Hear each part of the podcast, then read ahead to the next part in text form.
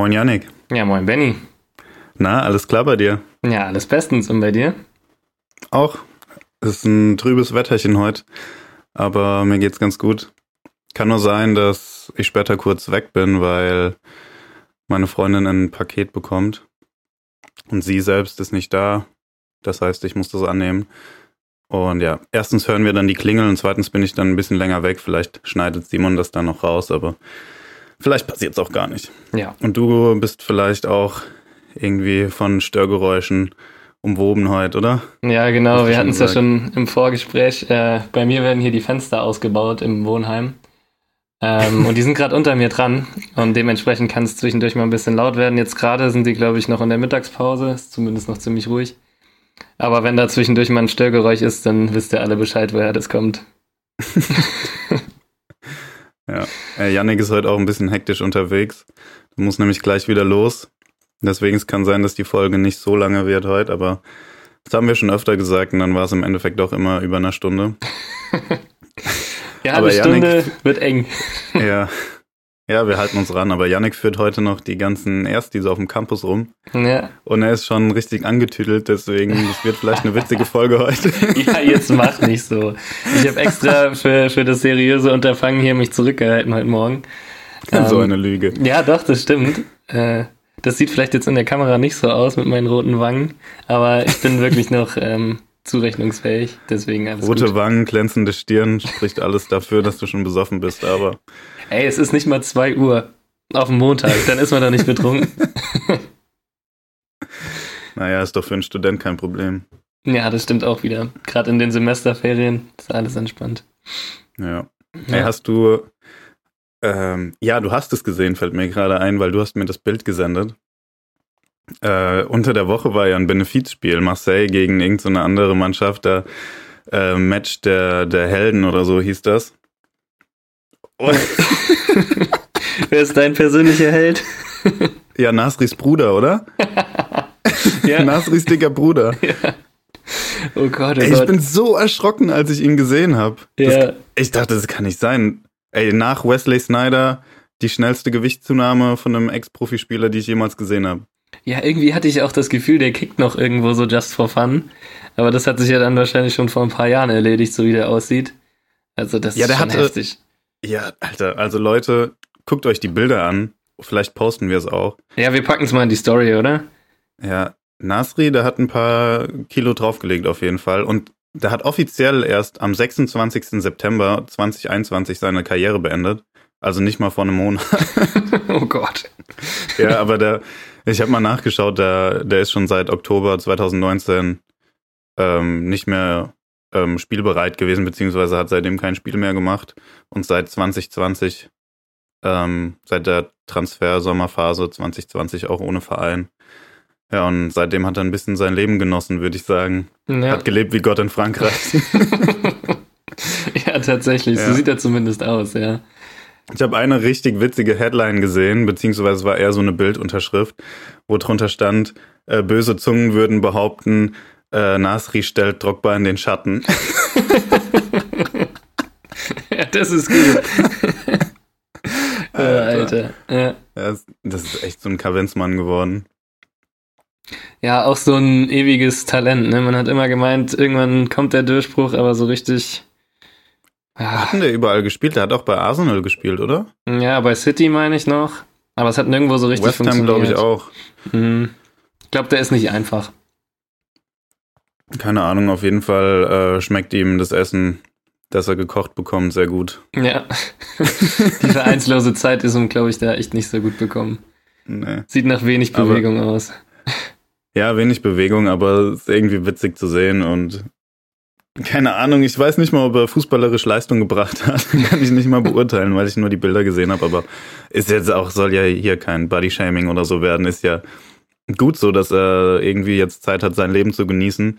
Aber es ist schon witzig, der Unterschied. Ja, total, klar. Also, wenn einer sich das verdient hat, dann irgendwie ein Fußballprofi, der genug Geld beiseite geschafft hat, dann kann man das auch ausgeben, finde ich. Und wenn man sich dann ein bisschen ja, definitiv. gehen lässt. Ey, ich gebe auch mein ganzes Geld nur für Essen aus. das ja, ist halt echt so. Das ist ja auch vollkommen in Ordnung. Also. Deswegen, Nasri, I feel you. Ja, Aber Janik, genug gelabert. Was liegt auf dem Tisch heute? Ja, es war endlich mal wieder Bundesliga, kann man schon fast sagen, oder? Ähm, yes. Ja, der achte Spieltag inzwischen schon hinter uns gebracht. Ähm, wir haben ziemlich viele, wo ich fast sagen würde, überraschende Ergebnisse. Ähm, heutige Themen sind Hoffenheim. Ne? Hoffenheim einfach auch mal ansprechen, ja. die sonst eher so in der Versenkung verschwinden, aber heute auch mal auf dem Plan. Äh, dann haben wir die Eintracht, die so ein bisschen am Straucheln ist. Wir haben mal wieder strittige Schiedsrichterentscheidungen in Freiburg ähm, beim ersten ja. Spiel im neuen Stadion. Und wir haben die Bayern. Dazu will ich jetzt noch nicht so viel sagen, weil wir dann, glaube ich, ein bisschen vorweggreifen, aber das steht auf jeden Fall auf der Agenda heute, ja. Also wir haben generell viel Bundesliga, weil ansonsten auch nicht allzu viel vorgefallen ist. Und wir würden noch ein paar Champions League-Tipps abgeben am Ende. Und wir würden auf jeden Fall auch dieses Mal wieder die Community mit einbeziehen. Aber dazu mehr am, am Ende der Folge. Und bevor wir reinstarten, Yannick, habe ich noch eine Frage an dich. Und zwar hatten wir es ja letzte Woche schon von Abschlussfahrten. Und äh, thematisch würde ich da gerne anknüpfen. Und zwar, wie sehen denn bei euch Teambuilding-Maßnahmen aus? Meistens findet man die ja in der Vorbereitung oder so in der Winterpause, keine Ahnung. Ähm, während der Saison war es bei uns eher seltener. Aber kannst ja mal so berichten, wie sieht das bei euch aus? Und vielleicht kannst du auch ein paar nette Stories auspacken. Ja, äh, weiß ich nicht, ob man das jetzt hier so breit treten kann, die Stories, aber ähm, ja, Teambuilding-Maßnahmen an sich wir hatten es ja schon mal relativ am Anfang äh, von unserer Podcast-Karriere. Erstmal ist es immer so, dass die Neuzugänge ihren Einstand geben und dann wird auch ordentlich äh, nach dem Training da, ähm, ja, werden die ordentlich in die Mannschaft integriert, sage ich mal, mit dem ein oder anderen Bier. Ähm, das ist auf jeden Fall schon mal so ein Standardding.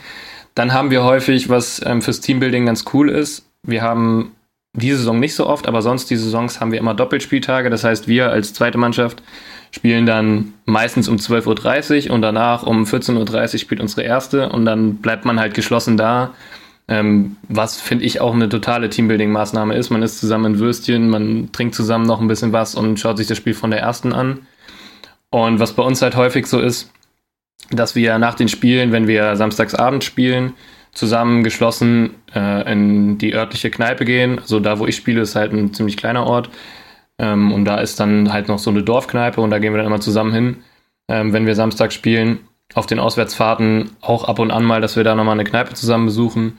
Ja, und dann, ich weiß nicht, also so übertriebene Abstürze gibt es da eigentlich selten, aber es ist halt immer cool, äh, dann, wenn der Großteil der Jungs dabei ist und man kann auch mal mit Leuten, die man jetzt irgendwie nicht von der Schule kennt oder so, sondern einfach mit seinen Fußballjungs da, äh, ja, eine Runde in die Kneipe gehen, ein bisschen Tischkickern. Mhm. So, das ist eigentlich so bei uns das Teambuilding, so dass wir da jetzt irgendwie eine Reise machen und zusammen Kajak fahren oder keine Ahnung, das ist jetzt noch nicht so vorgekommen. Aber ja, eigentlich dreht sich immer viel um Beisammensein, Bierchen trinken, vielleicht eine Kleinigkeit essen. Ja, das ist so bei uns das Ding. Ja. Ja, aber das, das ist ja safe schon Teambuilding. Also auch was du beschreibst, ähm, nach dem Spiel zusammenbleiben oder so. Das habe ich jetzt nicht primär gemeint, aber ist definitiv auch eine Teambuilding-Maßnahme. Also eigentlich kann man darunter ja alles fassen, was man zusammen mit seinen Mannschaftskollegen macht. Ähm, ja, ich habe da an vielleicht ein paar konkretere Sachen gedacht, weißt du, so was wirklich so ein Date quasi mit der Mannschaft sowas zu unternehmen. Sei es, ähm, wobei, du hast ja auch Kneipenbesuche genannt, zählt definitiv auch dazu. Äh, wir waren in der Vergangenheit, ich weiß jetzt gerade nicht mehr, mit welchem Team das war, aber das ist wahrscheinlich auch Stani, glaube ich, dass das einige Teams machen. Äh, Bowling spielen zum Beispiel im Winter haben wir das öfter gemacht. Also ich habe das schon mit mehreren Teams gemacht, auch in der Jugend. Oder äh, Fußballgolf zum Beispiel spielen gehen. Ist auch ganz cool. Ähm, wie, bei uns findet sowas meistens in der in der Sommervorbereitung oder in der Winterpause statt, tatsächlich. Weil man dann, also oft sind die Ereignisse auch mit äh, Alkoholgenuss verbunden. Und das will man dann ja, so semi-professionell wie wir alle sind, äh, dann doch am Wochenende vermeiden, wenn man selbst noch ein Spiel hat. Deswegen, ähm, ja, findet das meistens dann in diesen Zeiten statt, wo keine Spiele sind. Und im Winter gehen wir auch auf den Weihnachtsmarkt irgendwie ja, heißt cool. der bei mir nur noch Glühmarkt, weil, ey, ohne Scheiß, jedes Mal, wenn ich auf dem Weihnachtsmarkt war mit der Mannschaft, war ich so besoffen danach, weil wir so viel Glühwein getrunken haben. Und echt, ich, also Weihnachtsmarkt ist beim eigentlich schon gar nicht mehr in meinem Wortschatz drin, sondern das heißt bei mir wirklich nur noch Glühmarkt. Ich sage das, sag das so oft, ohne zu checken, dass das gar nicht der richtige Terminus ist. Boah, echt, du bist äh, ein Glühweintrinker? Ja, auf jeden Fall. Boah, okay. Was trinkst du? Kakao mit Schuss oder was? Ja, schon eher so ein Kakao rum. Äh, ist da auf jeden Fall so ein Ding. Einer meiner besten Kumpels, der macht immer, wenn wir irgendwo wandern gehen oder so, auch so eine Fuhre Kakao rum fertig.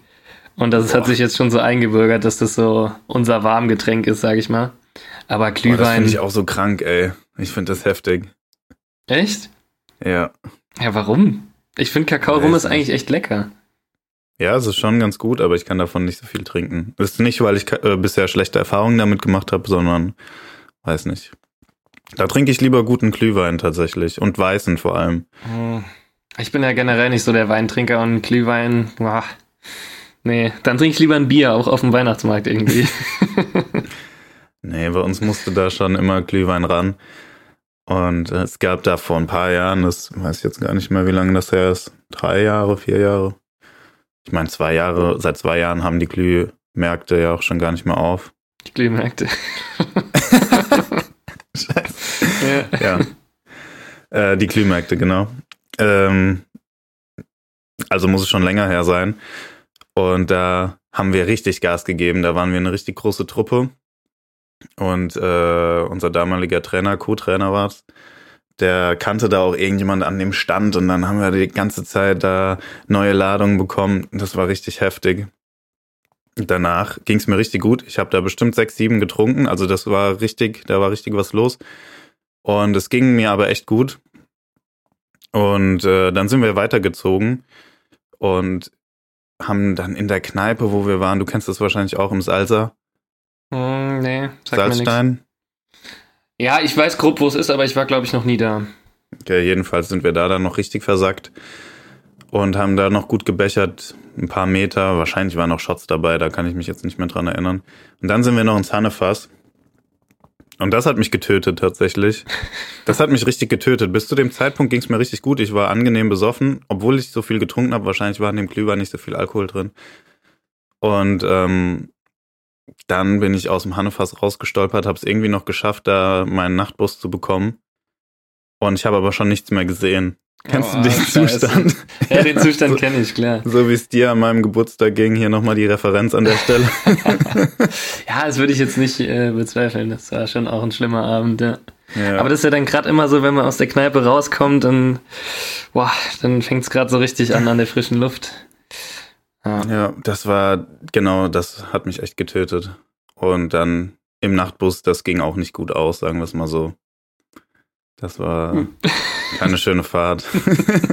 ich kann es mir vorstellen. Ne? Ja, da die Kurvenstrecke ich jetzt auch nicht sagen. Da will ich dann doch noch ein bisschen Kontenance bewahren, wie du heute. hey, was soll das denn jetzt für heißen? Hey, du hast es vorhin selbst gesagt, dass du heute die Kontenance bewahren willst. Ja, weil ich topfit bin. Alles klar. Oh Mann. Ja. Also da gab es schon einige witzige Stories. Und Teambuilding-Maßnahmen waren auch immer eine schöne Sache. Habe ich mich immer sehr drauf gefreut. Kommt aber natürlich auch auf die Konstellation des Teams an. Ja. Ja. Aber da muss ich halt sagen, das ist bei uns eigentlich total cool, weil wir sehr, sehr wenig Leute haben, die so, ja, oder eigentlich gar keinen, der sich so überhaupt nicht integriert, weißt du? Es ist mhm. immer, dass irgendwie jemand anders dann nach dem Spiel mit der Kiste gezogen kommt oder irgendwie die Leute animiert, noch mit in die Kneipe zu gehen. Und das ergänzt sich, finde ich, super auch von, also wir haben ein paar dabei, die sind schon deutlich über 30 und wir haben ein paar dabei, die sind nicht mal 20. Und, Ach krass, Ahnung, ey, bunt gemischt. Ja, total bunt gemischt. Also ich glaube, ich bin, oh, wenn ich das jetzt mal grob über den Daumen peile, auf jeden Fall unter den Top 5 der ältesten Spieler mit 26. Boah, reif. Ja, ich bin noch ein alter Hase im Business. nee, und das finde ich einfach sau cool, dass da, keine Ahnung, dann geht der 19-Jährige mit dem 38-Jährigen an die Theke, die holen zwei Kisten Bier und dann setzen sie sich zusammen dahin und dann wird es mit der Mannschaft getrunken. Und das ist so, wie man das auf den Auswärtsspielen sieht, nicht häufig der Fall. Und das ist auch einer der Gründe, weswegen ich da bei dem Verein spiele, wo ich spiele. Und das, ist einfach sau cool. Ja. Also wir haben jetzt nicht diese Ausflüge, wie du angesprochen hast, aber wir haben so, ja, halt dieses am Sportplatz hängen und nach dem Training noch zwei, drei Stündchen da rum sitzen und erzählen, das ist halt schon eigentlich fast jede Woche so. Ja, das ist ja. cool. Sowas hatten wir auch. Ähm, da hatten wir, also unser Sportheim, da, also ich spiele ja nicht mehr dort. Ich bin noch Mitglied des Vereins, aber durch meinen Umzug und so spiele ich nicht mehr in Trippstadt. Wir haben einen Italiener im, im Sportheim, der macht ganz gute Pizza. Und nach dem Spiel, wenn wir Heimspiele hatten, saßen wir da immer zusammen. Das machen sie wahrscheinlich jetzt immer noch. Es war immer so ein Highlight auf jeden Fall. Hat man sich immer drauf gefreut nach dem Spiel. Egal, ob das Spiel dann gewonnen oder verloren wurde dass man sich da dann zusammengesetzt hat. Wir hatten da quasi immer so in Anführungszeichen so ein Separé, also das war jetzt nicht abgetrennt vom, vom restlichen Raum, aber ging so um die Ecke und dann konnte man da sich wie so eine große Tafel machen, in Anführungszeichen. Und dann saßen wir da alle und haben äh, Bleche bestellt. Das war immer geil. Ja, das hört sich cool an, auf jeden Fall. Ja. Ja, das war echt cool. Aber, Yannick, wir haben schon wieder ein bisschen was auf dem Tacho.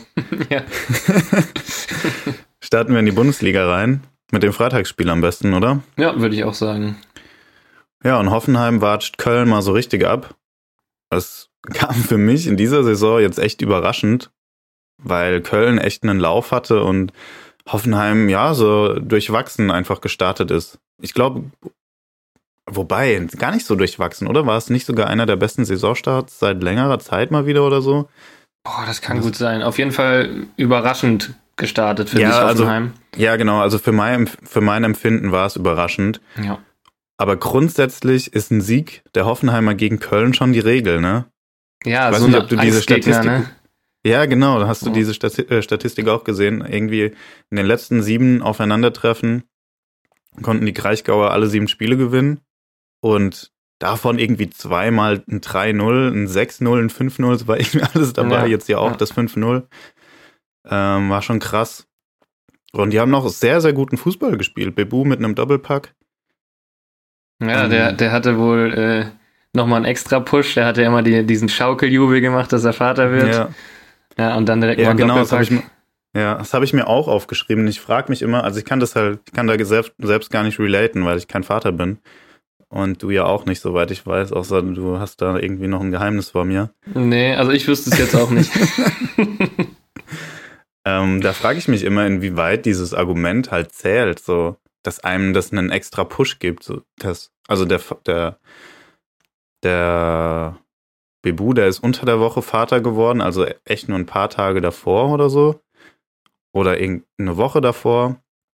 Und dann stelle ich mir das immer so vor, dann habe ich so vor Augen, wie er halt so ein kleines Baby hat, das ja sehr, sehr viel schreit in den meisten Fällen und man hört ja immer, dass das sehr anstrengend ist. Das ist eine anscheinend sehr, sehr schöne Zeit und sehr intim, sehr intensiv, aber auch sehr kräftezehrend. Und dann frage ich mich immer, wie kann denn sowas noch zusätzlich pushen, obwohl man ja körperlich eigentlich schon so ausgelaugt ist. Aber wahrscheinlich ist man so emotionsgeladen, ne? Ja, ich glaube halt auch einfach, wenn du, keine Ahnung, wenn du Vater geworden bist und es ist alles gut und du bist wieder zu Hause, deine Frau ist wieder zu Hause. Also ich gehe mal davon aus, dass es so der Fall ist. Ähm, mhm und es ist alles gut gegangen, dann glaube ich, ist das schon ein richtiger Push, weil, weil du halt einfach so viel Glücksgefühle hast, dass du dann auch vielleicht auf dem Fußballplatz mal den ein oder anderen Ball besser triffst, als wenn du einfach einen normalen Tag hast, oder nicht? Ja, vielleicht, ja, auf jeden Fall. Vielleicht ist man auch unbeschwerter, einfach weil man merkt, es gibt äh, einfach wichtigere Dinge im Leben als Fußball. Ja, Kann ja, genau. Sein. Ja. ja. Ja, okay, wenn man so drüber nachdenkt, ergibt es schon Sinn. Ich habe mich das tatsächlich immer gefragt, aber jetzt, ähm, wenn man sich das so erklärt, ja, scheint das irgendwie logisch. Ja, ja und also, dann treffen noch. Also. ich wollte nur noch mal generell zu dem Spiel äh, eigentlich sagen, ja, jetzt mal unabhängig von Bebu. Ähm, mich überraschen die Hoffenheimer. Wir waren uns ja beide einig, dass Hönes der erste Trainer ist, der fliegt. Ähm, Haben wir mal wieder mit Ahnung geglänzt? Ja, aber es ist, ist schon, ist es noch keiner geflogen. Nee, es ist noch Also es ist noch geflogen. alles drin, wenn jetzt die Niederlagenserie kommt. Nee, aber ähm, mal Spaß beiseite. Ich finde, die Hoffenheimer machen es erstaunlich gut. Die sind ein richtig unangenehmer Gegner schon wieder.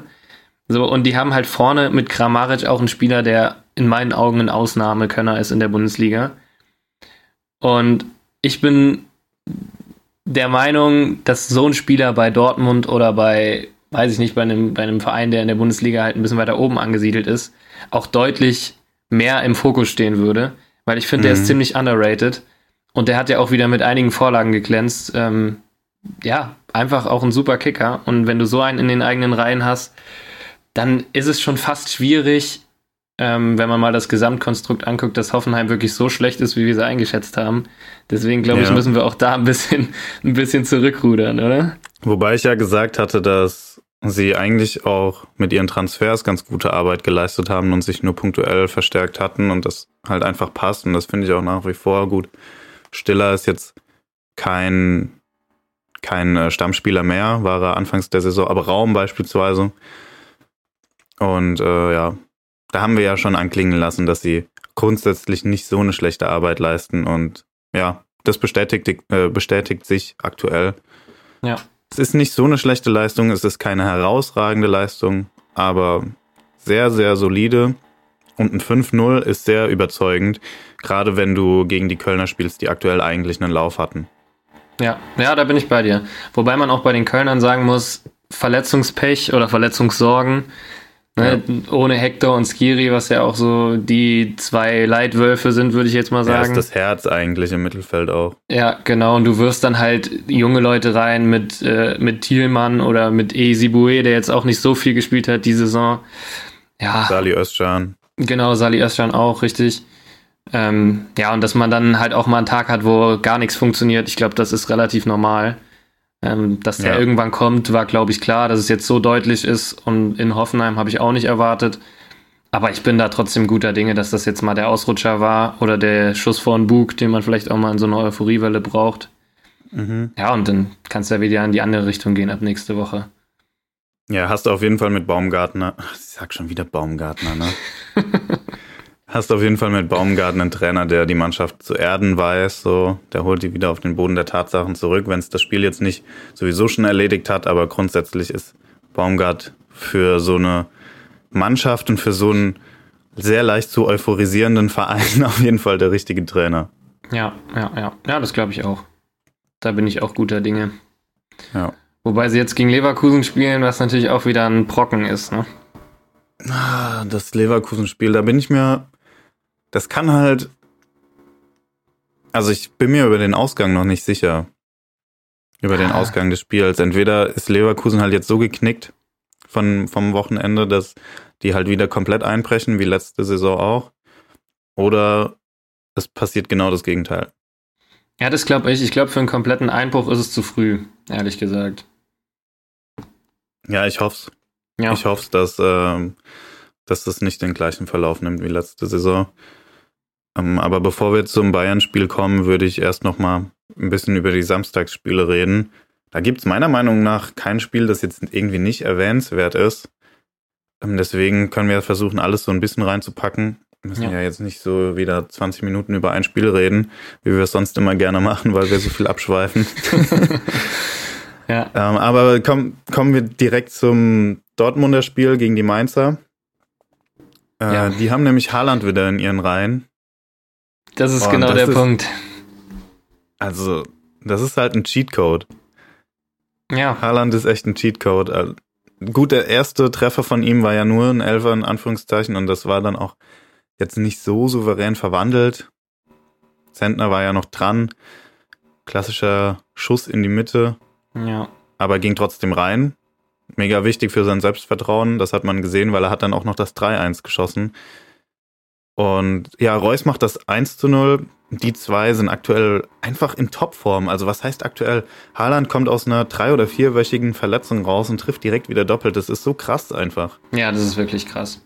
Und ich finde Reus, da hat man gesehen, ich meine, dass der Ball ihm vor die Füße fällt, vor seinem Volleytor, ähm, ist natürlich Glück, aber den hält er auch nicht jedes Mal so drauf. Also ich glaube, wenn der äh, irgendwie nicht das Selbstbewusstsein hat oder nicht so ähm, die Saison so verläuft, wie sie bisher verläuft, dann schießt er den nicht so in den Winkel. Und da sieht man halt in meinen Augen, dass der ja absolut auch Selbstvertrauen getankt hat mit dem aktuellen Verlauf der Saison. Aber, Auf jeden Fall. Aber zu dem Spiel finde ich es auch wieder irgendwie typisch Dortmund. Du hast ein sicheres 2-0 und dann fängst du dir kurz vor Schluss ein Tor und zitterst dich wieder so Richtung Ende. Machst dann zwar diesmal klar noch das 3-1 ähm, durch einen sauber rausgespielten Konter, aber du hast ja. immer irgendwie das Gefühl, Dortmund kann kein Spiel entscheiden. Ich, also, dass die. Das, ja. Oder? Dass die mal ein souveränes 2-0 über die Runden bringen, das passiert doch eigentlich fast nie, oder? Ja, jein, würde ich sagen. Das Dortmund der vergangenen Jahre, auf das trifft es zu 100% zu. Ich habe seit dieser Saison, und ich weiß nicht, woran das liegt, ich glaube, es ist einfach dieser von uns jetzt schon vielmals angesprochene Faktor Haaland. Seit dieser Saison habe ich das Gefühl nicht mehr. Ich habe das Gefühl, sobald die Dortmunder führen, und es gab jetzt auch schon Gegenbeispiele dafür, aber das hat an meinem Gefühl nichts geändert, dass sobald die Dortmunder führen, ich mir sicher bin, die gewinnen das. Oh, und weiß ich nicht. Das hatte ich in den letzten Jahren nicht. Und ich, ich weiß nicht, es ist echt fast schon vermessen zu sagen, ich rechne den Dortmundern diese Saison was aus, weil die Bayern einfach so geisteskrank sind. Aber lass doch mal die Dortmunder einfach mal ein bisschen konstant punkten. Wahrscheinlich verlieren sie jetzt im nächsten Spiel wieder, aber hoffen wir es mal nicht. Ja. Und wir dürfen die, also man darf sie einfach nicht so hochjubeln, wie man es sonst immer macht, wenn sie mal ein paar Spiele gewinnen, sondern ich glaube, die brauchen ein bisschen Ruhe und die haben dieses Jahr echt das Potenzial. Und ich rede nicht nur von Reus und Haaland, sondern auch von einem Bellingham, der einfach so überragend ist. Und Akanji und Hummels sind auch relativ standfest in der Innenverteidigung diese Saison. Und das ist auch mega wichtig. Meunier weiß auf einmal wieder, wie man an den Ball tritt zum Beispiel. Klar, da hat immer noch ein paar, paar Böcke drin, aber ich finde grundsätzlich ist die Mannschaft besser als letztes Jahr. Wir haben auch einen besseren Keeper. Auch wenn Kobel jetzt nicht so gut aussah, aber bisher hat er eigentlich immer gute Leistungen gebracht. Und ja, keine Ahnung. Jetzt habe ich sie ja doch wieder ein bisschen hochgejubelt. Das ist dann echt immer so ein bisschen der Fehler, aber keine Ahnung, ich traue den Dortmundern prinzipiell zu, bis zum Ende zumindest mal dabei zu bleiben. Ja, also ich sehe das in Abhängigkeit von der Kadersituation, weil man hat, finde ich, gesehen in den Spielen, wo Haaland gefehlt hat und vor allen Dingen auch in dem Spiel, wo Haaland und Reus gefehlt haben, ist natürlich hypothetisch klar, aber da war, finde ich, Dortmund schon sehr harmlos. Und ich glaube einfach, wenn dir ein Haaland über eine längere Zeit ausfällt, dann wird es ganz, ganz schwer, da oben weiterhin mitzuhalten. Ja. Ähm, ja, das ist auf jeden Fall eine Voraussetzung richtig, für konstanten genau. Erfolg, ja. Genau, aber ich rechne Dortmund jetzt nicht aus, dass die mit um die Meisterschaft spielen können, aber ich glaube, dass die ähm, relativ souverän auf Platz 2 landen können, hinter den Bayern. Ja. Und wenn das so weitergeht und alle fit bleiben, dann kann ich mir eher vorstellen, dass sie irgendwie wieder im Pokal relativ weit kommen oder in der Champions League vielleicht mal ein Ausrufezeichen setzen. Ähm, ja. Und da mal den einen oder anderen Favoriten rauswerfen, aber in der Liga kann ich mir nicht vorstellen, dass da spannend wird auf lange Sicht. Weil ich finde, naja, Dortmund, Dortmund ist auch so eine Mannschaft. Eigentlich. In 90 Minuten sind die extrem gut. Na, da ja. hat es jeder Gegner total schwer, auch äh, wenn es jetzt über Hin- und Rückspiel, also über 180 Minuten geht. Aber über 34 Spieltage das konstant abzurufen, da ist dann halt immer mal wieder so ein Stolperer drin. Ja. Und ja, deswegen traue ich denen halt in der Liga nicht so viel zu.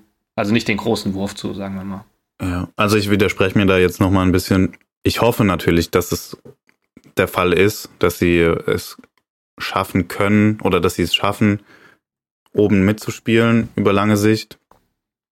Aber ich glaube selbst, dass es nicht so ist. Ja. Da muss ich mich, mir jetzt nochmal widersprechen. Also ich hoffe es, aber ich glaube es nicht. So ist es besser ausgedrückt. Und ja, so ein DFB-Pokalsieg wäre doch auch was Schönes. Ja, na klar. Und die Bayern, ja, und die Bayern schlägst du in der Liga einfach nicht, weil guck dir die Bayern an. Die gewinnen jetzt nach zehn Spieltagen gegen Leverkusen, die gewinnen gegen Leipzig und die gewinnen gegen Dortmund und haben halt schon alle Gegner geschlagen. Oder die haben doch schon gegen Dortmund gespielt, ich meine ja. Oder noch nicht? Nee, nee, nee, nee, oder? Ah, okay. Nee, Bayern hat ja, dann wird Liga, das ja doch noch ein spannendes Spiel. Okay. Ja, ja.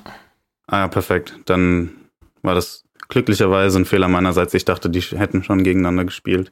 Nee. Ja, nee, aber die, soweit ich weiß nicht. Komm, wir reden eh die ganze Zeit über Bayern. Wir könnten eigentlich jetzt auch direkt auch zu denen springen, weil wir sagen dann die ganze Zeit, ah, da kommen wir später drauf zu sprechen. Ja, ja, lass es uns, lass es uns ja. ansprechen, die Bayern. Würde ich auch sagen. Die Nochmal, Super Bayern. Aber, ja, bevor wir dazu kommen, noch kurz was zum Gegner der, der Dortmunder. Die Mainzer sind in einer Mini-Krise, würde ich sagen. Drei Niederlagen in Folge vier ohne, ohne Sieg ist schon hart. Ja. Ähm, da muss man aufpassen, dass sich der Trend jetzt irgendwie nicht verfestigt. Ja, bin ich bei dir, aber ich finde, Mainz ist auch so eine Mannschaft, die, ja, die schlägt die Gegner, wo es möglich ist, sie zu schlagen, setzt vielleicht mal eine Überraschung dann auch gegen den Verein wie Dortmund, aber die haben halt in meinen Augen auch die Spiele verloren, die man schon auch mal verlieren kann. Und die ja. stehen nach acht Spielen mit zehn Punkten gut da. Ja, mach ja, ich mir ich jetzt, hatte einfach andere Sorgen. Erwartungen irgendwie an die Mainzer. Ja. Ich dachte, die reiten diese Euphoriewelle einfach weiter. Klar, ja. dass die nicht jedes Spiel gewinnen und Meister werden oder so, war mir auch bewusst, aber ich dachte, die spielen echt ein bisschen mehr um Europa mit. Ja, das ist halt, war halt so das Überraschungsteam, ne? So hat ja. man, hat man gedacht, aber so richtig, ja. Naja, gut. Aber eine Überraschung ist es ja auch in meinen Augen, wenn die einen einstelligen Tabellenplatz machen. Ja, das ist auf auch jeden überraschend. Fall. Auf jeden Fall.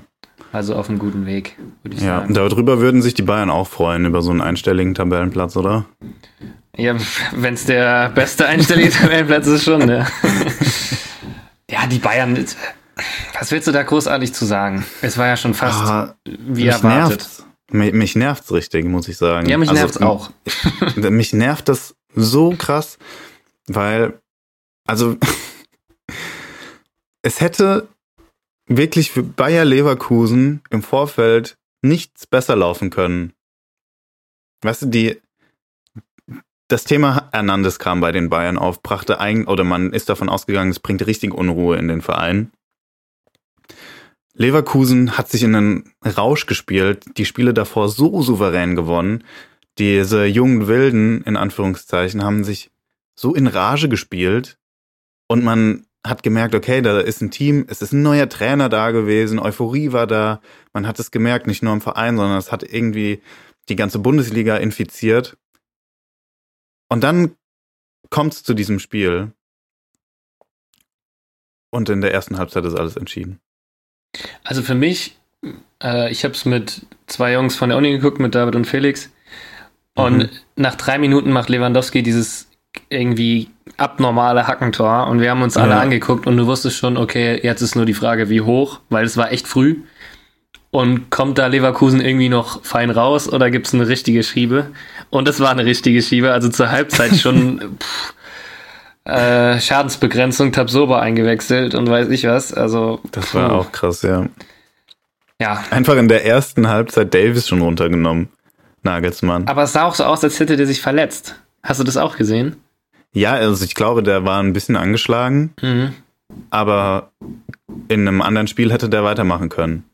Aber jetzt steht halt die Champions League bevor und deswegen hat er den einfach nach 30 Minuten rausgenommen. Ja, ja ist wirklich so. Ey, übrigens, was mir gerade einfällt, ähm, wir haben vor einigen Wochen mit äh, Baumgart Deutsche Cristiano einfach daneben gegriffen. Nagelsmann Warum? ist Deutsche Cristiano. Hast du den Jubel gesehen? Nee. Der, der, hat den, der hat den Ronaldo-Jubel gemacht, diese mit, wo der sich so, wo der so springt, so sich richtig dreht. mit Ansage, so in der Luft, so den Fingerzeig so zum Wirbel und dann. Nee, nee, ohne den Fingerzeig, aber er hat sich so gedreht, ist in die Luft gesprungen. Also ohne den Ruf okay, natürlich, okay. aber diese, du weißt die Bewegung, ähm, kann sich jetzt wahrscheinlich ja, klar, jeder vorstellen. Ich. Ja. Ja, er hat einfach den, den Ronaldo gemacht. Ja, aber das ist ja viel zu gewollt. ja, das stimmt. Das ist ja viel zu gewollt. Ich sagte, er hat den Folgentitel gesehen und wollte auch mal genannt werden. nee, ja, den kriegt er nicht. Den kriegt er auch nicht. Das war zu billig. Muss ich was selber ja, das einfallen war echt lassen. viel zu billig.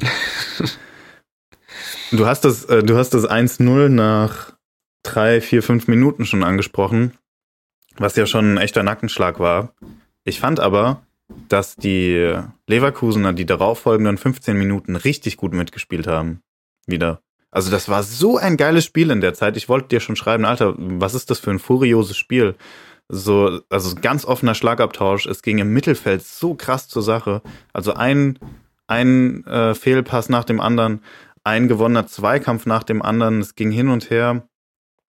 Ähm, es gab nicht mal ein Übergewicht für eine der beiden Mannschaften, sondern beide sind immer wieder in den bis zum gegnerischen 16er vorgedrungen und dann wurde es verteidigt, dann ging es in die andere Richtung. Das war ja, so geil find, und Sorry, so dass schnell. ich dich da unterbreche, aber ich finde genau das ist der Punkt. Die haben beide ohne Mittelfeld gespielt, hatte ich den Eindruck. Ja, das ja. ging wirklich zum 16er, Ball abgefangen oder Torschuss und direkt wieder zum anderen 16er. Das äh, ja. ja schon heftig. Hast ja, beide haben halt versucht, ihre Schnelligkeit auszuspielen. Ja, genau, richtig, ja. Also komplett. Und irgendwann hat dann, also Demirbay und Amiri waren meiner Meinung nach komplett aus dem Spiel irgendwie. Ja. Und das ist halt dann der Unterschied zu den Bayern. Da hast du halt mit Goretzka und Kimmich im Mittelfeld zwei, die das Spiel dann halt einfach von jetzt auf gleich an sich reißen können. Und Kimmich hat ja so gut gespielt, also echt. Ja, und das, das sind halt auch viel mehr Zweikämpfer. Boah. Also wenn ich mir vorstelle, ja. einen Zweikampf gegen Demirbay oder Amiri zu führen, dann ist mir ja, das. Die würdest du wegchecken, oder? Genau, das ist mir wesentlich Easy. angenehmer, als wenn ja. ich jetzt denke, irgendwie gegen Kimmich oder gegen Goretzka die Maschine da. Ja. Das sind also halt so Goretzka, auch Zerstörer irgendwo, ne? Genau, gegen Goretzka kommst du körperlich nicht an und Kimmich, da kommst du niemals an den Ball. Ich finde das so geil, jedes Mal. Also, du brauchst, wenn der den Ball hat, keine Angst haben, dass der den verliert, weil egal gegen wen er spielt, der stellt so geschickt seinen Körper hin, der, der schirmt so gut den Ball ab, da kommt niemand ran. Ja. Ich finde das echt, das ist so faszinierend irgendwie. Und ich wünschte, ich könnte das auch. ja, Kimmich muss man wirklich mal sagen, die letzten Jahre, zumindest die letzten zwei Jahre, ist er für mich schon einer der besten Sechser der Welt, wenn nicht sogar der beste Sechser neben Kanté ja. vielleicht noch. Ähm, ja, und da muss man wirklich alle Hüte ziehen, vor denen die Bayern da im Mittelfeld haben. Wenn da noch ein Sabitzer von der Bank kommen kann, äh, auf der Position, also das ist schon ja. ein Wahnsinn. Und hat man ja auch gerade dann in der entscheidenden Phase gesehen, dass die Spieler, wie du schon angesprochen hast, quasi das Spiel an sich gerissen haben und dann war es eigentlich für Leverkusen erledigt. Und man hat auch. Ja, und das, und das innerhalb einer Viertelstunde. Ja, genau, weil man beim 2-0 schon gemerkt hat, okay, das war jetzt der Knacks, jetzt ist es endgültig ja. vorbei. Ja, und dann ja, ist es halt dahin gelaufen, ne? Das war, das war so eine krasse Machtdemonstration. Da war so wieder Bayern die alte Domina. Ja, ja, so ist es wirklich. Die hat sich echt eine Woche, eine Woche eine, äh, eine Auszeit gegönnt gegen die Frankfurter, konnte sich jetzt während der Länderspielpause nochmal regenerieren und äh, jetzt hat sie wieder zugeschlagen im wahrsten Sinne des Wortes. Ja, einfach brutal. Auch brutal effizient, ne? Ja, diese Effizienz Wahnsinn. ist, also wie kann man echt so abgezockt vom Tor sein. Und zwar nicht nur Lever, sondern so gefühlt die ganze Offensive der Bayern. Sané fällt mir ein, hat einen Fehlschuss gehabt und Goretzka einen Fehlschuss. Ansonsten war gefühlt jeder Ball drin. Ja. Ja, und dann gehen die irgendwie äh, nach 5-1 zu den Interviews und kritisieren, das hätten wir noch besser machen können und da müssen wir noch dran arbeiten. Ja. Dann denkst du dir doch irgendwie, ey, wenn, wenn ich 5-1 in der Bundesliga gegen den Tabellenführer oder den Tabellenzweiten von, vom Spieltag vorher ähm, quasi gewonnen hätte, dann hätte ich mir erstmal irgendwie die Beine hochgelegt, aber die sind schon wieder beim nächsten Spiel und versuchen sich schon zu verbessern. Ja. Das ist und echt so krass. Ich habe mir gerade mal so die Tabelle aufgemacht, weil ich nochmal einfach nachschauen wollte, wie es eigentlich so aussieht. Und wenn man sich das mal anguckt, ist es nur ein Punkt vor Dortmund und nur in mhm. Anführungszeichen drei mhm. Punkte vor Leverkusen und Freiburg. Aber es sind einfach 21 Tore und die anderen Mannschaften haben 8, 9 und 6. Dann denkst du dir dann okay. Plus, ne? Ja, ja, natürlich also plus, klar. Plus. Ja, ja, ja. Also ja. die Tordifferenz, genau. Genau. Und das ist ja einfach, also da dran, finde ich, sieht man, wie geisteskrank die Bayern dann die Spiele dominieren. Auch wenn sie mal irgendwie eine Niederlage fressen, wie jetzt gegen Frankfurt aber einfach ein doppelt so gutes Torverhältnis, beziehungsweise fast ein, ein dreifach so gutes, das ist ja nicht mehr normal, oder? Das ist vor allem, das sind acht Spieltage, ne? Ja. Also die haben in acht Spieltagen haben die 29 Tore geschossen. Das sind mehr als drei Tore pro Spiel. Ja, das ist einfach unfassbar. das ist so, also das ist nicht mehr von dieser Welt. Mein klar, da sind auch die Ausreißer dabei, wie sieben gegen Bochum oder jetzt fünf gegen Leverkusen, ja. aber trotzdem, die musste halt auch schießen, ne? Und das ist schon unfassbar, ey. Und ich schätze die Bundesliga in dieser Saison vielleicht grundsätzlich ein bisschen schwächer ein als in den Jahren davor, weil jetzt einfach der Faktor äh, Leipzig wegfällt.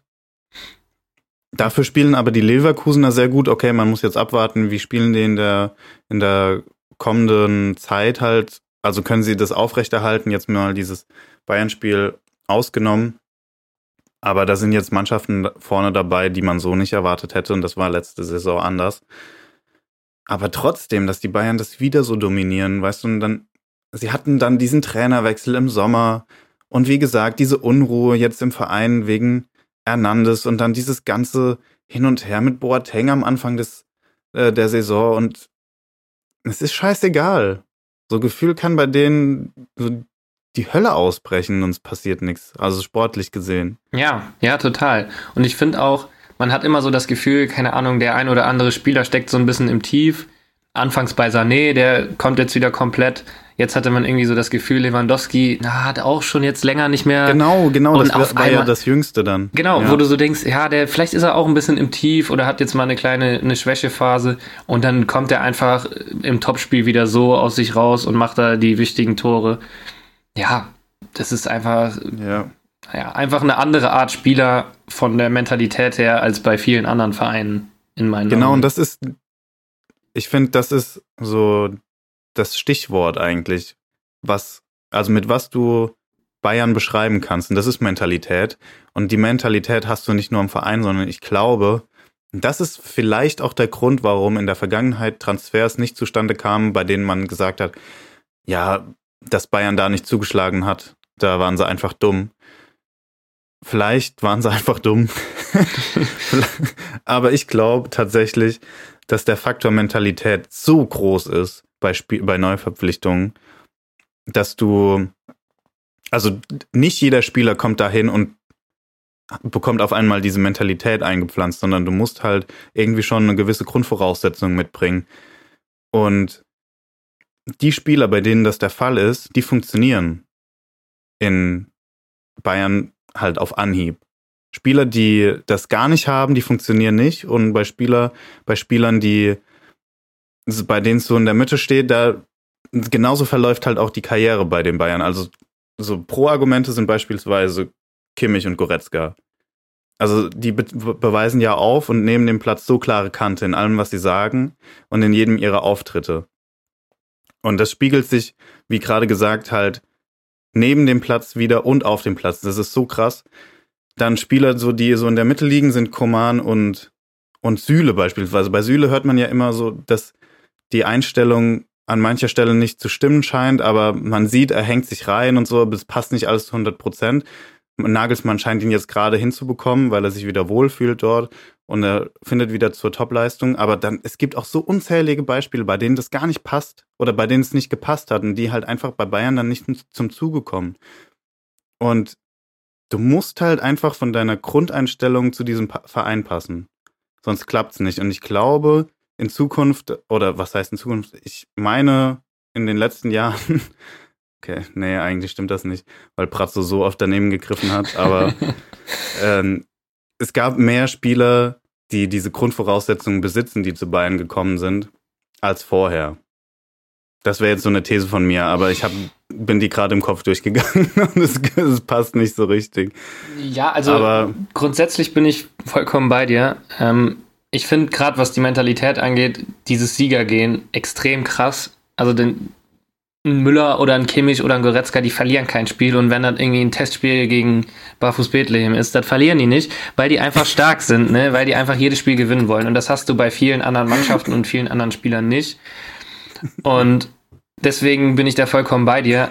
Ich weiß jetzt nicht, ob es in der Vergangenheit bess also besser oder schlechter war von den, von den Verpflichtungen her. Nee, vergesst das einfach, das äh, ist Quatsch. Wenn ich da wirklich an die Verpflichtungen von, von Brazzo im letzten Jahr denke, dann stimmt es einfach nicht. Und genauso mit Sané, der ist auch nicht als Mentalitätsspieler zu den Bayern gekommen und reist jetzt trotzdem ab. Weißt du, hat zwar auch ein Jahr Anlaufzeit gebraucht, aber das hat Goretzka auch, der war auch nicht vom Tag eins da und hat hier jeden im Mittelfeld weggecheckt. Ja, das, das kann man ja auch, das kriegt man ja vielleicht auch eingeimpft, dann das Gehen. Ne? Genau, ne? das war, das war ein bisschen Bullshit, was ich gerade erzählt habe, weil ich glaube, klar, es ist gut, wenn du eine Grundvoraussetzung mitbringst, aber ich, der Hauptteil passiert während deiner Zeit im Verein.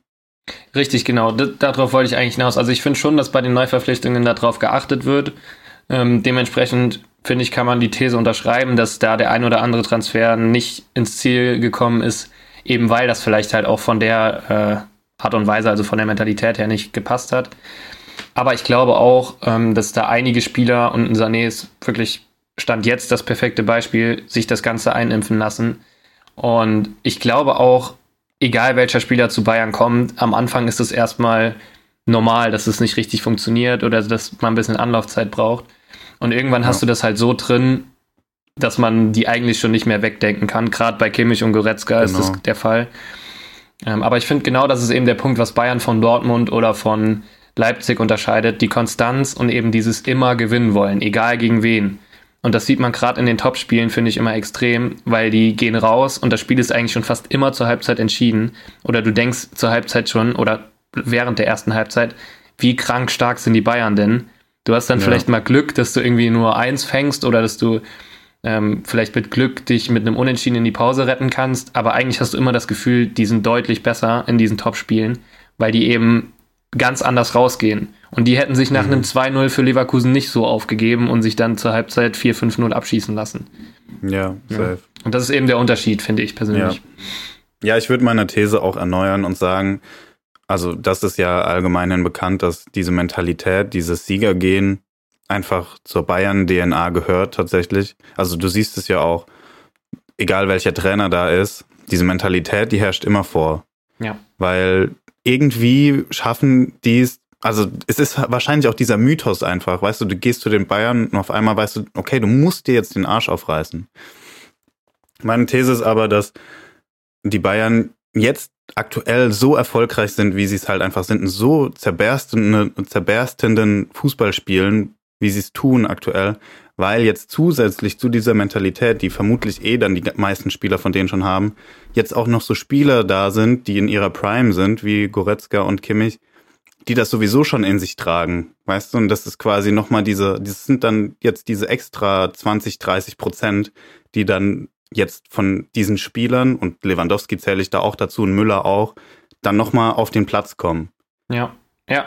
Und dadurch wird es halt komplett, also zu einem unfairen Spiel fast schon.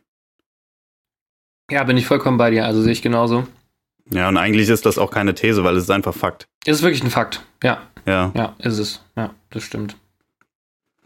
Und das, also, wir kommen ja später noch zu, zur Champions League. Das hat aber jetzt eigentlich nichts mit den kommenden Spielen zu tun, sondern ich glaube, in der Verfassung, in, denen, in der die, die Münchner aktuell sind, schaffen die es auch, also sehr weit zu kommen in der Champions League.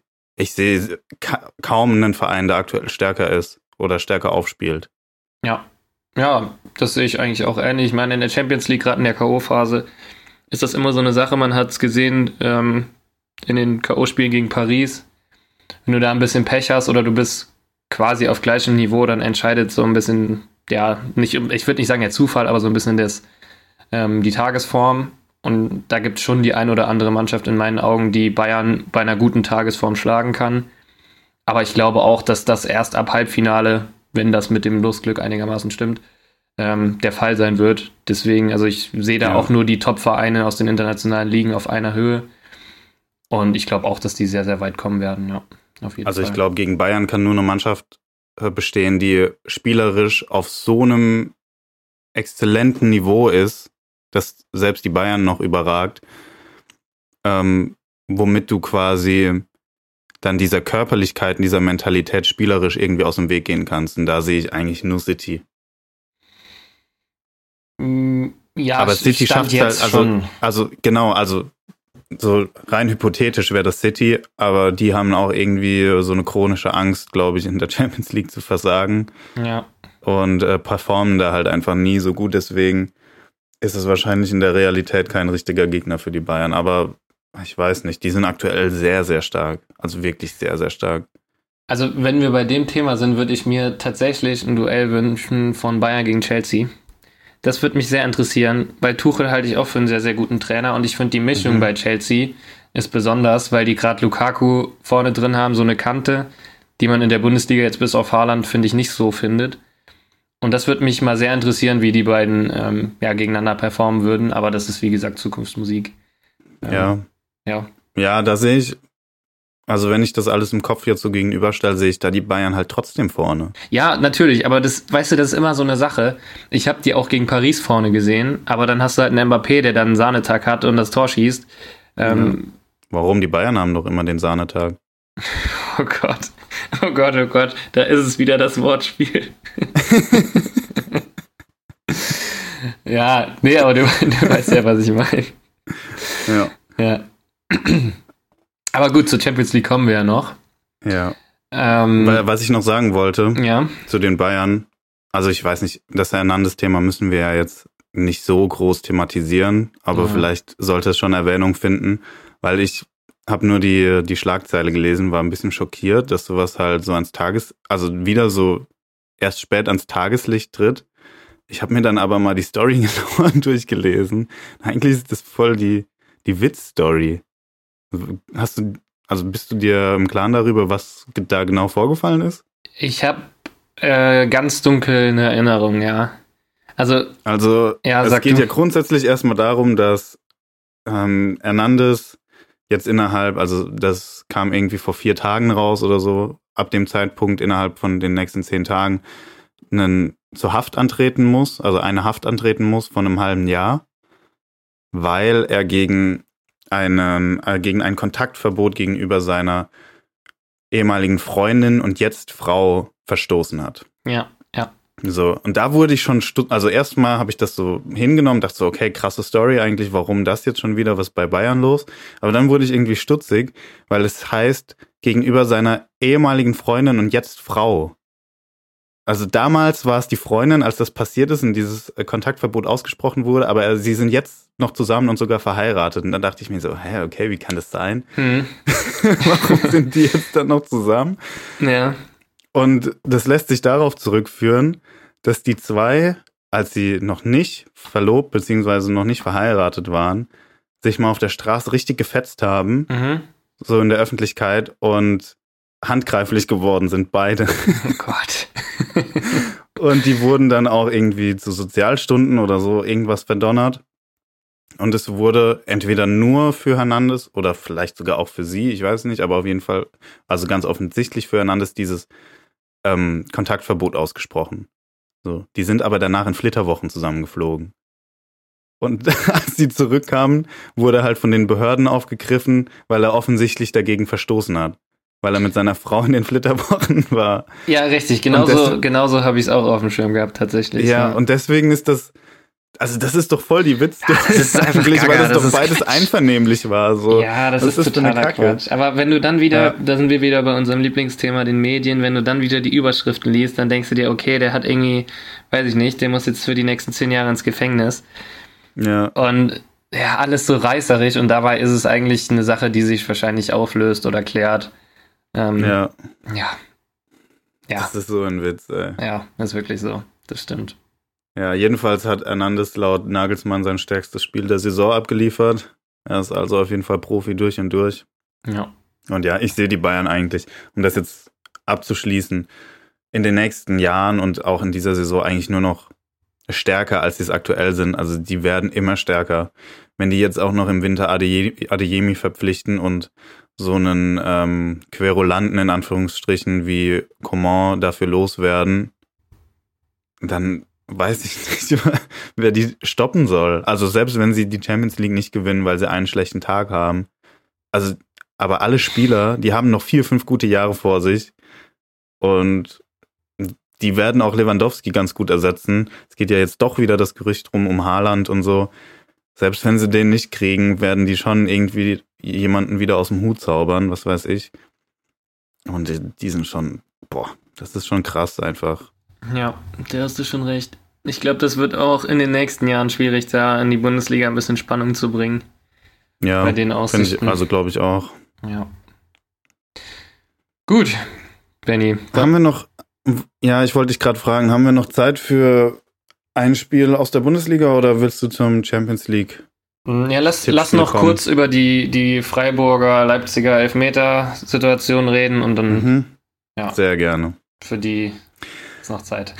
Sehr gerne, weil da äh, gibt es auf jeden Fall einige Disparitäten auch hier bei den beiden Beteiligten. Ja.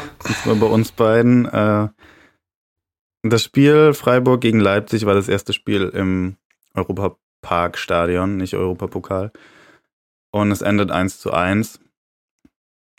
Ähm, das Ergebnis lässt nicht wirklich darauf schließen, was in dem Spiel los war und wer der eigentliche Sieger hätte sein müssen. Die Leipziger gehen 1-0 in Führung. Forsberg verwandelt einen Elfmeter, der laut Yannick kein Elfmeter war und hätte, nicht hätte gegeben werden dürfen. Ich sage, es war ein Elfmeter. Es war kein absolut klarer, aber es war ein Elfmeter oder beziehungsweise eine Entscheidung, die gegeben werden kann. So. Die Situation ist relativ strittig, obviously. ähm, in Kunku wird am, am 16er Rand angespielt und Lienhardt steht halt press hinter ihm und schiebt sein Bein von hinten in, in Kunku in die, in die Hacken. So. Ein Kunku nimmt das Danken an und fällt. Für mich ein klarer Elfer. So. Weil der Kontakt vorhanden war. Du sagst, es ist kein Elfmeter, weil ein Kunku sich fallen lässt. Aber der Kontakt ist ja da, also kann es keine Schwalbe sein. Ähm, ich muss mal kurz durchatmen, ich würde dich jetzt gern anschreien. Ähm, ich finde einfach, dass es, also, Leute, das ist, finde ich, kein Elfmeter, weil natürlich ist der Kontakt da, aber nicht jeder Kontakt ist ein Elfmeter. Und wie der fällt, sowas muss zumindest in meinen Augen überprüft werden, weil ich, das also, wird doch nur bei einer klaren Fehlentscheidung. Ja, und das war überprüft. für mich eine klare Fehlentscheidung. Für mich war das eine klare Fehlentscheidung. Und wenn ich dann auf der anderen Seite die Situation sehe, dann, oh, hey, nee, dann würde ich dich jetzt echt gerne anschreien. Da muss ich mich jetzt wirklich Streich. zurückhalten. Ja, ich, ich werde zum Streich. Und der hat es ja, man konnte es ja an den Lippen ablesen. Der hat ja auch äh, offensichtlich ähm, Kunku da eine Schwalbe vorgeworfen. Und da gehe ja, ich vollkommen also der mit. War ja also, wirklich, der war so zornig. Ja, zu Recht. Also wenn das ein Elfmeter ja. ist, Leute, boah, weiß ich, ich find, nicht. Also ganz ehrlich, ich finde, es ist ein Kann-Elfmeter. Ähm, werden wir uns offensichtlich nicht einig. Das kommt Aber in die Story. Das muss die Community entscheiden. Ist das eine Frage wert? Das ist eine Frage wert, ja. Ja, ab dieser Woche kommt die Fragerunde übrigens auch wieder. Ab dieser Woche ist alles wieder normal. Ja. Ähm, wir sind uns aber einig beim, beim Elfmeter, den die Frankfurter, äh, die Frankfurter, die Freiburger hätten kriegen müssen.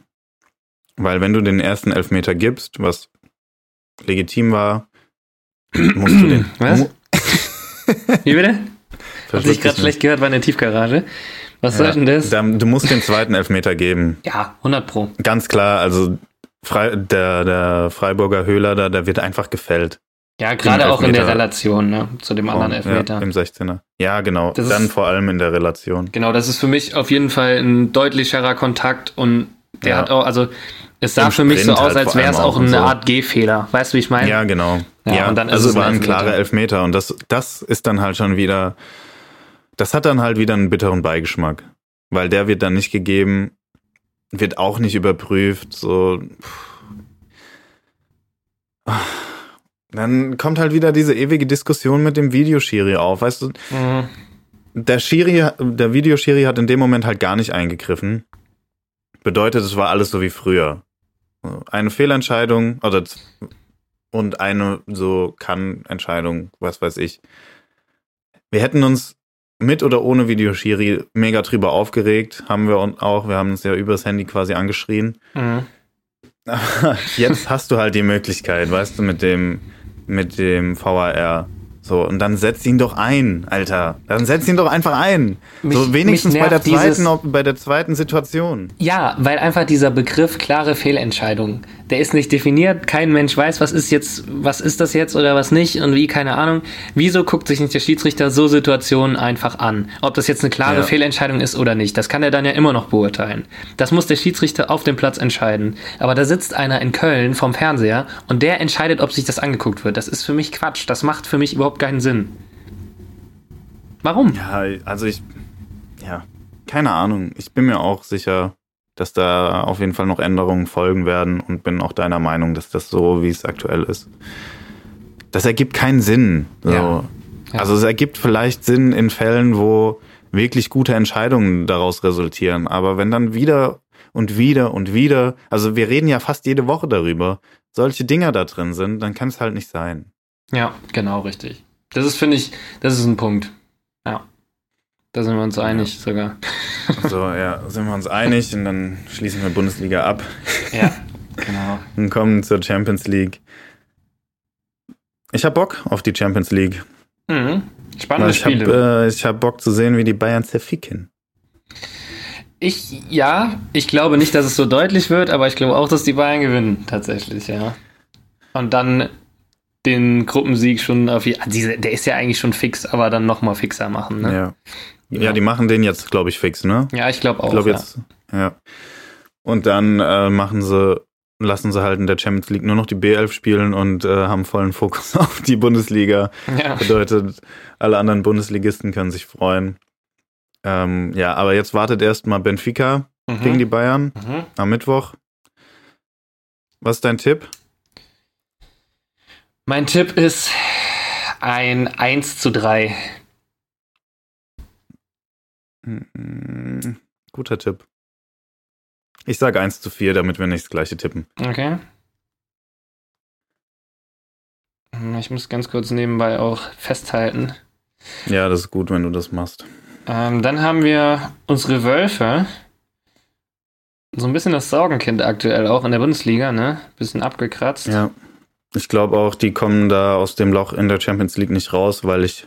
Also, die spielen gegen Salzburg in Salzburg und Salzburg ist sehr stark und Salzburg gewinnt mit zwei Elfmetern. Okay.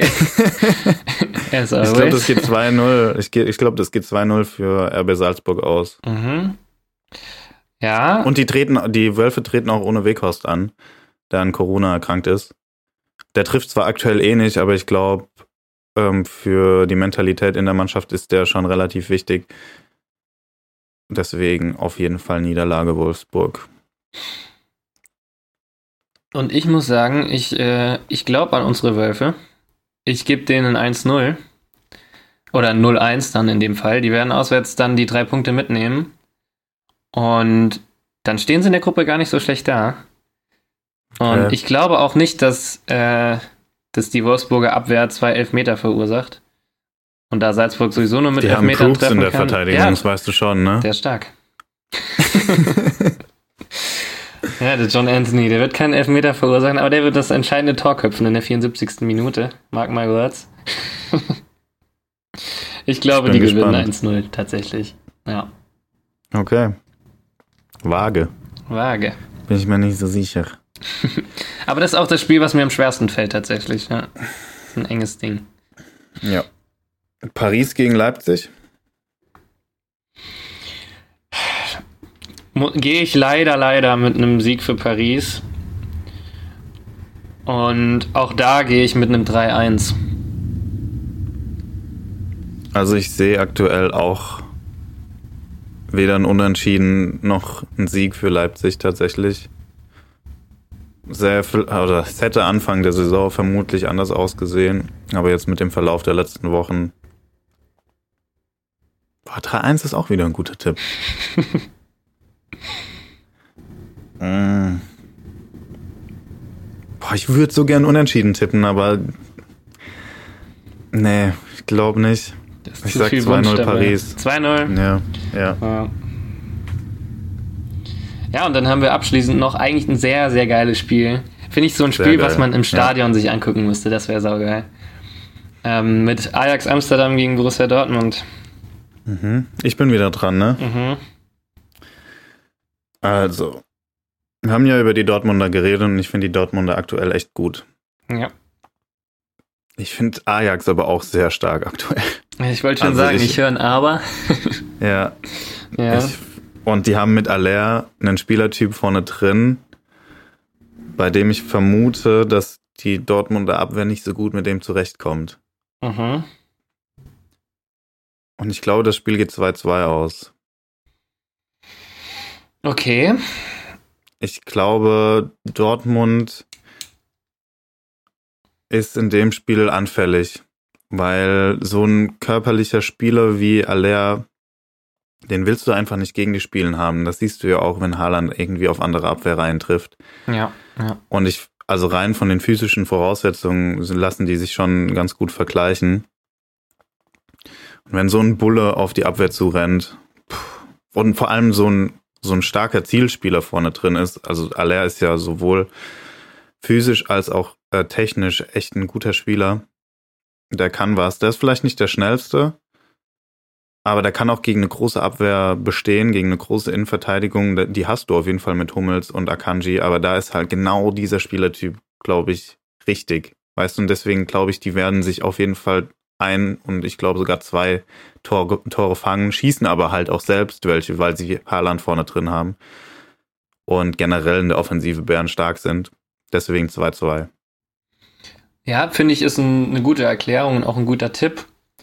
Aber ich glaube an, an, die, an die Dortmunder und gehe mit einem knappen Auswärtssieg 1 zu 2, tippe ich. Ich glaube auch an Tor für Ajax. Ähm, aber ich glaube tatsächlich, dass Dortmund sich dann durchsetzt, hinten raus. Und dass Haaland auch wieder das, seine Finger mit im Spiel hat, sag ich mal. Oder seine Füße. Ja.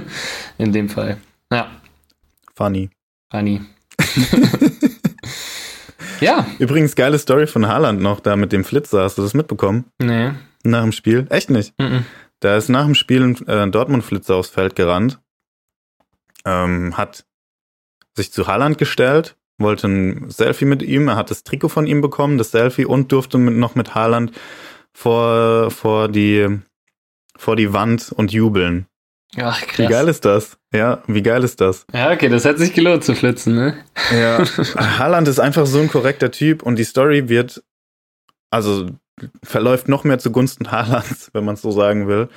Weil es kam dann im Nachhinein raus, dass der Typ von einem Ordner das Trikot abgezogen bekommen hat. Hm. So richtig asozial. Ja. Und das hat dann irgendwie ein Reporter oder so mitbekommen, was weiß ich. Es war auf jeden Fall irgendein Dude mit blauem Haken auf Social Media. Äh, und der hat sich an Haaland gewandt und äh, die Story erzählt. Und dann hat Haaland gesagt, ah ja, ist das Trikot da aus der ersten Hälfte auch noch okay, dann kriegt er das auch signiert. So cool. Und hat im Endeffekt dann trotzdem sein Trikot bekommen. Richtig korrekt. Und Ja. Haaland ist so ein Ehrenmann. Ja. ja, das ist wirklich korrekt, das muss man sagen. Ja. Coole Story, ja. Ja, Yannick. Wenn man das als Konsens ansehen will, würde ich sagen, sind wir am Ende Ja, und können die Folge ja auch gut abschließen. Yannick muss ja auch noch ein paar Erstis da über den Campus scheuchen. so ist Deswegen will es. ich dir da, will ich dir da gar nicht mehr Zeit rauben. Und deswegen sage ich, ciao Yannick, hat Spaß gemacht ja, mir auch auf jeden Fall. und haut rein. Haut rein.